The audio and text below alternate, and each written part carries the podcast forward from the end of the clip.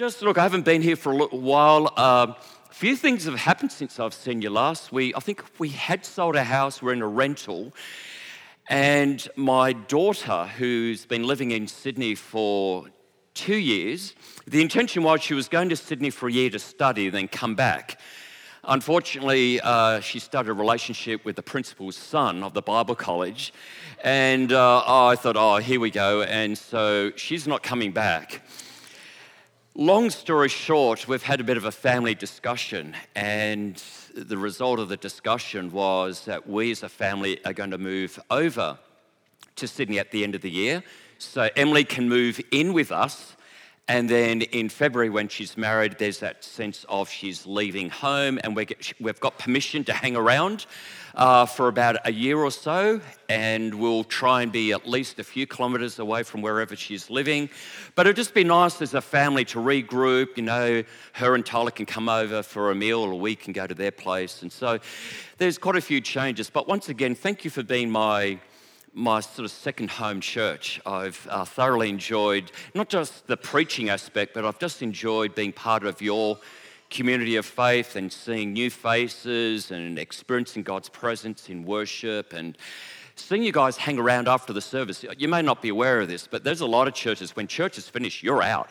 Yeah, straight up. But no, you guys hang around like you, you actually like each other, which is, uh, which is wonderful. So, first third of my life, if you were to ask me to describe the first third of my life, I would say I was a quitter. I learned at a very early age uh, there was this thing called quitting. And so, my first experience of quitting, and I've shared this before, but if you weren't here, is basically I was six years old. So, I started at a fairly early age, and I had my first game of team sport. It was soccer. And this is in Sydney. It's a Saturday morning. We never, you never played sport on Sundays because it was the Lord's Day. And so all sport was on a Saturday morning. It was autumn, and my dad was there, which you might think, well, most fathers would watch their sons play, but see, at, my, at, that stage, dad was unemployed and unemployable because of clinical depression. He was in the ministry for about a year or so, but he had to leave after having a breakdown. So dad's unemployed, he's depressed. I didn't really understand it as a six year old. I just thought mum's at work and dad's at home. And he didn't say a lot to me. We didn't have a close relationship even then. He was very passive, very silent, disengaged. But the greatest thrill was wow, dad is about to watch me play my first game of sport. And as often the case, you know, kids sport at the age of five, six, it's basically fun. There's no game plan tactics the, the coach might say, look, you're, in defense, you're in the middle, you're, you're sort of in the forward. Hey, but if you kick a goal or you try and kick a goal and it doesn't go in, it's okay. If you kick a home goal, it's, look, it's all okay. It's just fun. So we're all chilled. But at the moment the whistle blew, the two teams became one team and they're moving around, kicking to me, kicking to me. And in a moment, as a six year old, I thought, whoa, I, I don't know what to do. And I had this fear of, of doing something wrong. And so I remember standing away from the pack and just watching all these boys just kicking to each other and both teams moving around. And all of a sudden, this soccer ball came towards me. It was just this sense of dread, and, and I, I kicked it. And I'm glad I connected, but the only problem is the ball went out of play. Now, in the mind of a six year old, I, I never challenged my little thought of public humiliation. I thought I made an absolute fool of myself, let the team down. And it didn't hurt that one of the boys yelled out, Why did you kick the ball out? But in a moment, I felt, I don't belong and I have made a fool of myself. As if I'm the only one in the history of soccer that has ever, ever kicked the ball out. So all of a sudden, I remember the rest, the rest of the game was just terror. Please don't kick to me. And I'm sure they thought, don't kick it to Rob. But anyhow, end of the game, and I'm walking home with dad. No words of encouragement, no words of, hey, you know, you, how, how did you go? How did you think you went? That was a great kick, yeah, but I kicked it out. Oh, but Rob, it's just a game, you know. There was, there was silence, disengagement. And the problem is when you're a child of about five or six and you experience trauma, and your parents don't speak into that trauma, you create a narrative. And my narrative was I'm a failure and I don't belong.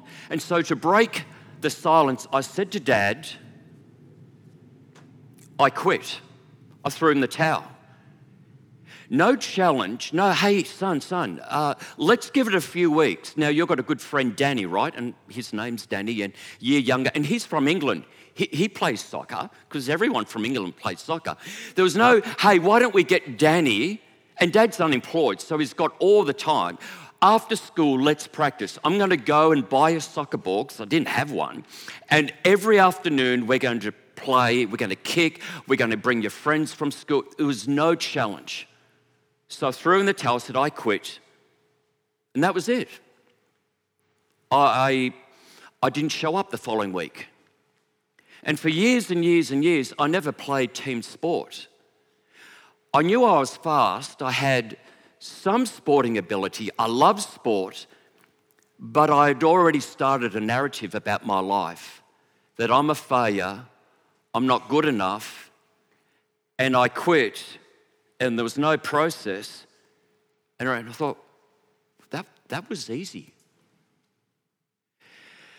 Another six years go by, and I'm part of the, uh, the local Boys Brigade. Now, I don't know if you've ever seen the uniform of Boys Brigade, but if you can imagine, you're in Sydney, in a suburb similar to Koondoola, Balga, sort of, you know, that type of area, and you're walking through the main streets because we didn't have a car, and I sometimes got a lift, but on this occasion, a number of occasions, I didn't get a lift. So you got the white sailor's cap with Boys Brigade, you got the navy blue uniform, the, the shorts and the long sleeve shirt with the little, you know, badges.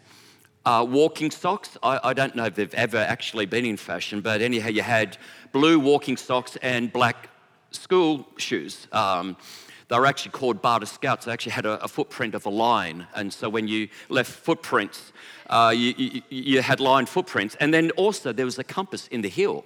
This is before Get Smart. And so it, it was an amazing thing, but a little bit embarrassing walking through the main street of this uh, blue collar worker, low socio-economic area and saying, you know, the guys, hello, sailor. I was like, yeah, that's the first time I heard that. Or is it whatever. But I love Boys Brigade you know, learning to do knots, playing all sorts of sport, you know, but it wasn't that competitive and going on hikes and camping. And on one particular night, it was like free time, we're mucking around, and this boy, I don't, don't know why, I don't think I provoked him, a year younger than me, started uh, picking on me. And I, I, I sort of said something to him, and he got his big brother.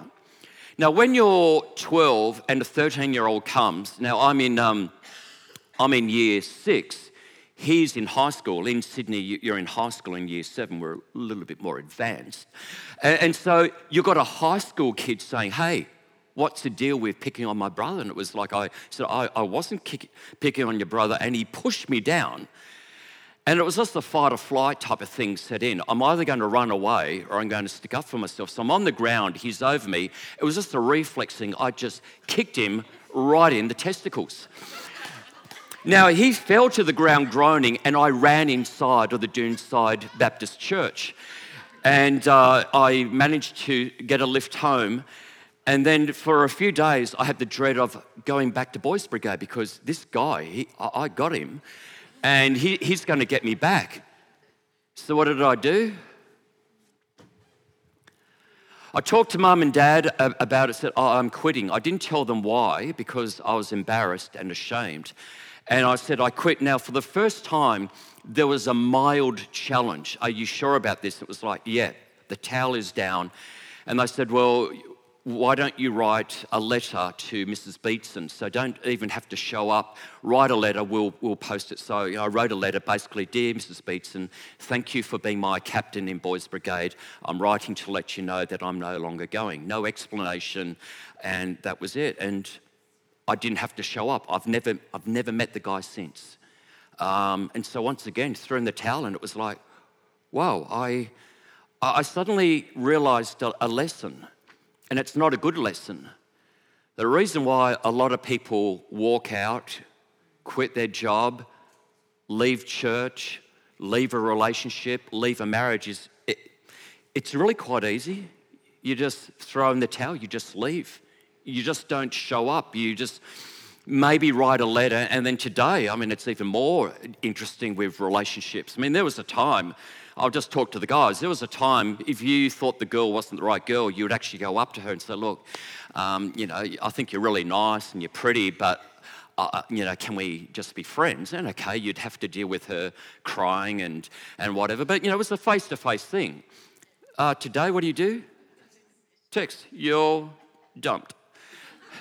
And, and, then you might even put it on social media just letting you know, oh, this girl's a cow or whatever it might be. And, and, and it's, it's just like, but you know, no confrontation, no, no, no slap in the face, no tears. And, and so again, it's just, we live in a world where just don't show up, just quit, just leave. There's more to quitting than quitting. It's more than just throwing in the towel, leaving a church, leaving a team, leaving your job, leaving.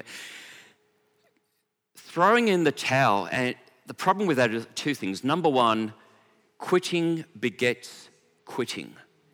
See, when you quit, and you realize, wow, that was easy, and you don't have to confront whatever you had to confront, and you do it again and do it again. After a while, quitting has babies. They're called quitting. And so quitting begets quitting begets quitting. And after a while, you, you build a history of quitting. You begin to write a self narrative. A self narrative is the story you tell yourself about yourself. And so after a while, I realized I'm telling myself a narrative, not just I I quit. No, I am a quitter. And that's a whole different ballgame because that's about identity. So if Rob Mason is a quitter, well, that must mean that Rob Mason is a coward. Rob Mason didn't just fail. No, Rob Mason is a failure. And so this whole thing of shame begins to be part of your narrative. You begin to write a shame narrative.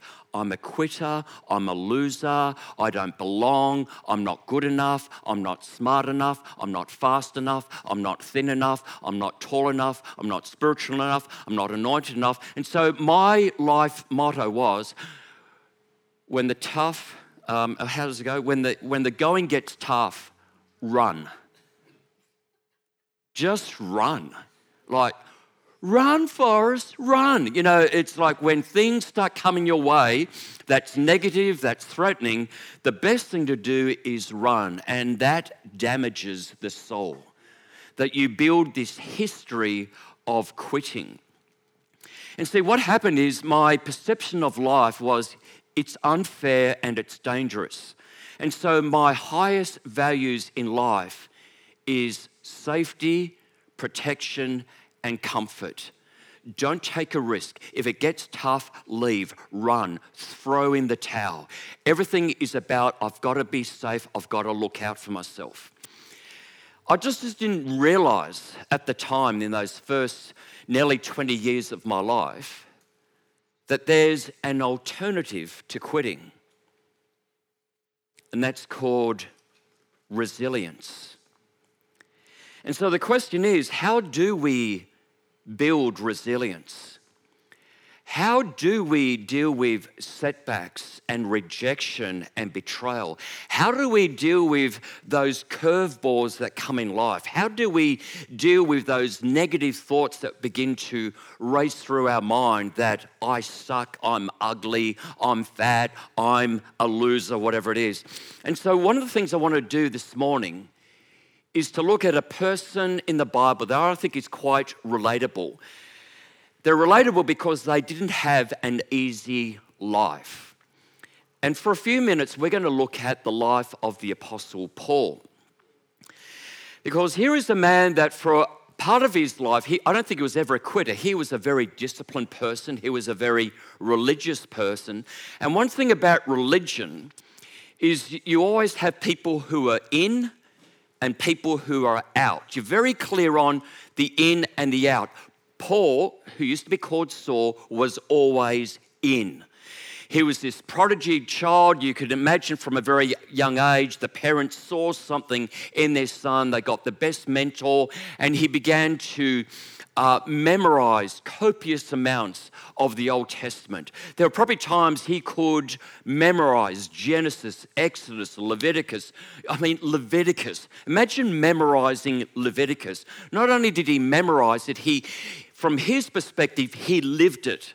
He was, you know, a great accountant. He'd dot the I's, he'd cross the T's, and after a while, he'd realize, I am in and I'm becoming the best of the best. If you ever watch Top Gun, he is Maverick or the Iceman, he is the elite. And so he's living, yes, like all of Jews, living under the Roman Empire, yet there was this sense of, he, he wasn't a threat to them. In fact, he would probably work in their favor of if there ever was a revolution beginning among the Jewish people, he, he would stamp them out. And of course, there was a little bit of a, a revolution, a little bit of a spot fire called uh, the Jesus movement. There were people following Jesus. And so Saul's mission in life was to destroy the church.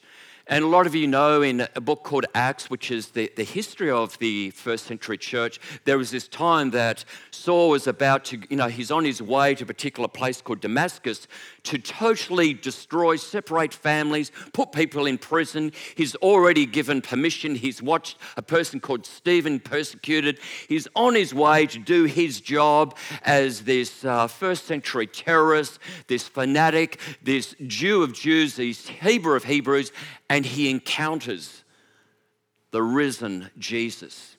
He becomes a Christian. And it's from that moment onwards his life got complicated.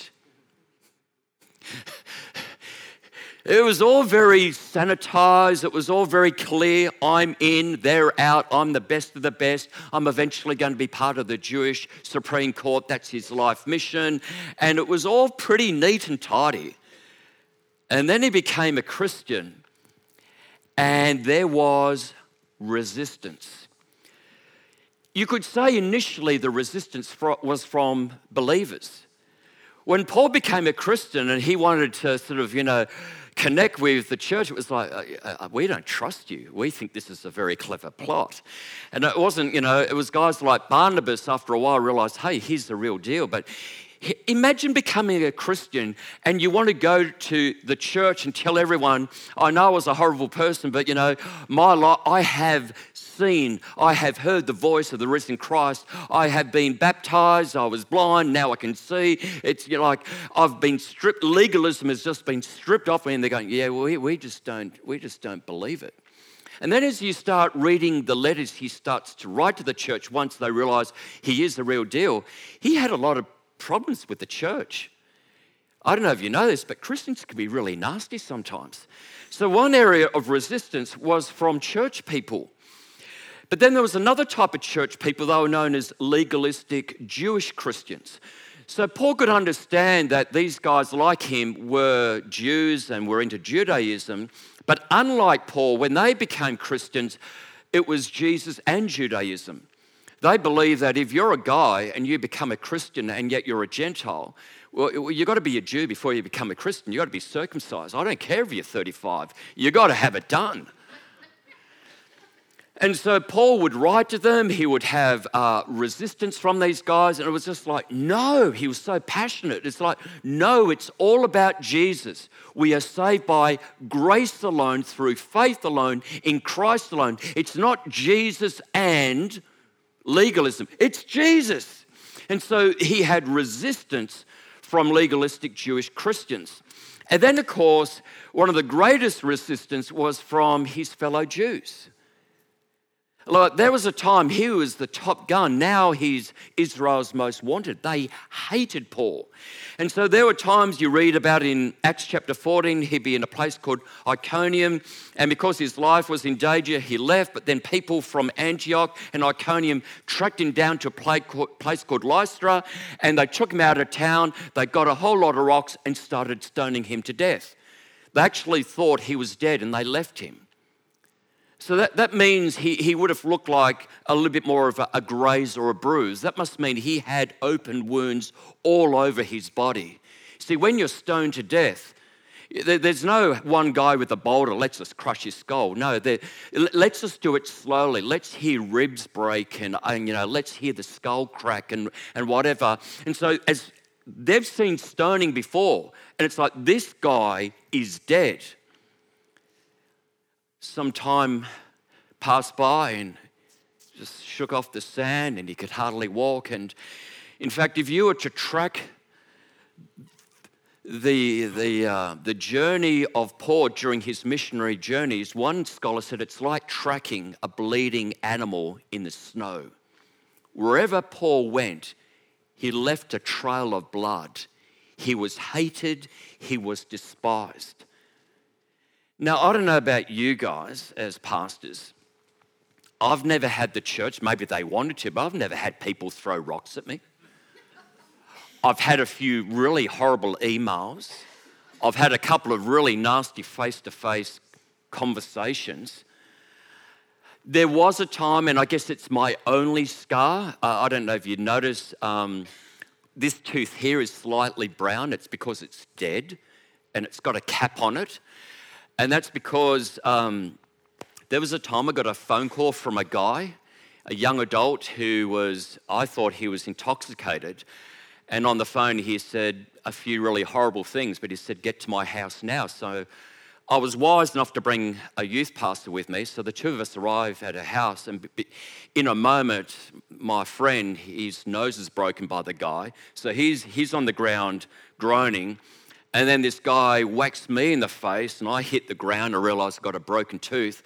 And I said, and all I've been trained to do in Churches of Christ is reflective listening like, uh, so, Mark, you, are feeling a bit of rage. Um, do you want to talk about your relationship with your father? That's how I've been trained. This guy was demonized. You might go, How do you know? Well, because I asked the guy what happened. He said, Stay there. Now, why I stay there, I didn't leave. I have no idea. But uh, we're both, you know, there's a guy, broken nose, broken tooth, and he comes in with a glass of urine. So he's weeding into this glass. He's cut his hand. He's blood's going into the urine. He stirs it up, says, Rob, this is what happened. He drank it and he said, Satan is king. I'm going, Oh, Dr. Farmer, you did not prepare me for this. That is my only moment that I've been physically assaulted. Now, you might think that's pretty dramatic. Oh, you talk to Christians in places like China and communist countries, and oh, there are, I know a girl, I met a girl in India she was 16 she's covered in cigarette burns from her parents because she became a Christian. She's married, she's studied at YWAM, and her life mission is to plant churches all over India. She's got scars. There are people in prison. Like, we never hear it in the newspaper that there were more people um, put to death, executed in prison during the 20th century than the whole history of the church. So, my little dead tooth and a few really nasty emails and a few people leaving the church, compared to those guys and compared to the Apostle Paul, I really don't know much about hardship. So Paul's had that, but then he also had environmental resistance. He, we read about him experiencing starvation, exhaustion, dehydration, probably uh, tropical diseases, shipwrecked. Uh, he's probably traveled around about 20,000 uh, kilometers in horrendous terrain. So there are times that, you know, at night time when it's dark and it's windy and he's wet, and he is just this man in pain. And then, of course, there's spiritual resistance. So it's not just dealing with Jews and Jewish Christians and whatever and the, the elements. He is aware, and he writes to the church in Ephesus that our battle is not against flesh and blood, it's against rulers and powers and principalities. In other words, Paul is aware of throughout my, the moment I became a follower of Christ, there is this spiritual resistance that I experience 24 7. No wonder, just before his execution in Rome, he writes to Timothy and he says these words I have fought the good fight, I've finished the race, I've kept the faith. What fight? No, it was a spiritual battle. So that is inspirational. So, what do we do with it though? You know, by just reading it, we don't just suddenly become, oh, I'm, just feel like an Apostle Paul. The reason why Paul, one of the reasons why Paul had this resilient mindset rather than a quitter's mindset is because he has had a revelation of Jesus who endured the cross. And so I'd say from conversion, he began to align himself with God's authority, God's revelation about himself. And so, for us, one way of building resilience is we start reading the scriptures, not just as history and anthropology and whatever. We start reading, this is what God says about you. This is who you are. This is what you can do. So, going from a defeatist mindset where I'm hopeless, I can't cope, what if I fail, what will people think, it's too hard, it's too much, what's the point, whatever, we go to Oh, so when I'm weak, then I'm strong. If God is for me, who can be against me? I'm more than a conqueror. I'm blessed with every spiritual blessing. I'm seated with Christ in heavenly places. I can do all things through Christ who strengthens me. So, what we do is we reset our mind. Now, it's springtime, so a lot of you have reset your reticulation. So, you know that your reticulation has been set to go on at two appointed times during the week at appointed times. So originally, when you got your retic, you, you had to set it. Then in winter, you just turn it off. And then, you know, springtime, you turn it on. It's all set. So, what we do with our mind, we read scriptures, we read scriptures, we read it, we read it, we personalize it. Rob is seated with Christ in heavenly places. Rob is blessed with every spiritual blessing. If God is for Rob, who can be against Rob? And day after day after day, you get the word in you. We reset, we reprogram our mind. It all begins in our thinking. As a person thinks, so they are. The trouble is, I used to think I'm hopeless, I'm a loser, I'm pathetic, I'm a quitter. But over time, in the last two thirds of my life, I've been learning day by day by day, brick by brick, moment by moment. Rob, it was easy to throw in the towel. Here's another thing just keep showing up. Just keep showing up. When you get the emails from people in the church, you know what? Just show up again and preach again and preach again and show up again and meet people again. And yes, when someone says, I want to meet you, you think, oh no, not one of those meetings. Just show up. Just listen. Don't be defensive. Don't judge. Just keep showing up. I made a commitment to Karen. I, we will never give up out of discouragement. Now, there were many opportunities, but we just made a decision I'm not giving up. So let me just finish with a story. So I've gone to Sydney to surprise my daughter because I know her boyfriend is going to propose. I know where and how, and so we've set it up that he's going to propose to Emily on a lake. He's going to take her to the favorite restaurant where some of their close friends are going to be. And so, anyhow, we we're hiding in the restaurant behind all of her friends. So the guys proposed, yes, amazing. Have this little. Um, uh, it, he, it was quite pathetic, really. He, he, he's so romantic. So, anyhow, they had this little rug and champagne. She doesn't drink. We had a little wow sip and whatever, whatever. Oh, can I FaceTime my parents? Oh, what? Before you do, let's go to our favourite restaurant to see your friends and then we'll FaceTime them with all your friends. Okay, okay. So in she goes to the restaurant. Oh, oh wrong. Oh, look, yeah, yeah, they're all. And then out of nowhere, I just stood up and went, Congratulations. She dropped to the ground. She's crying. I'm crying. It was just wonderful. And so we've had a couple of days together, and the plan was as a family, let's go to Bali. Wonderful. This is going to be incredible. So we're in Sydney. We're planning on where we might live. But the plan was, and this is incredible, I was going to go to Bali on my own for about four days. So I'm, I'm going to finish uh, uh, writing my book, Shame Off You. I'm going to surf. I don't have to worry about Karen and the kids waiting for me. Come on, you've been two hours. I'm going to surf. I'm going to read. I've got all these books to read. I'm going to write. It's going to be amazing. And now, before the taxi arrived, and it's been years, I had a full blown panic attack. I've been battling anxiety for over 10 years. I've been off medication for eight months. And I, I, Karen says, You must be so excited. And I just freaked out. I, I can't get on the plane. I can't be alone. And so basically, I went and saw a GP. Uh, I got some tablets to take. You can't just go back on anti anxiety medication, it takes a few weeks for it to kick on. But again, all of those messages oh, Rob, you're back. I'm back. Those voices are back. This sense of shame. You fool, you can't even get on a plane on your own, go to Bali. Long story short, we stayed a couple of more days, so I had two days alone. I spent most of that time in the hotel room, absolutely petrified of leaving.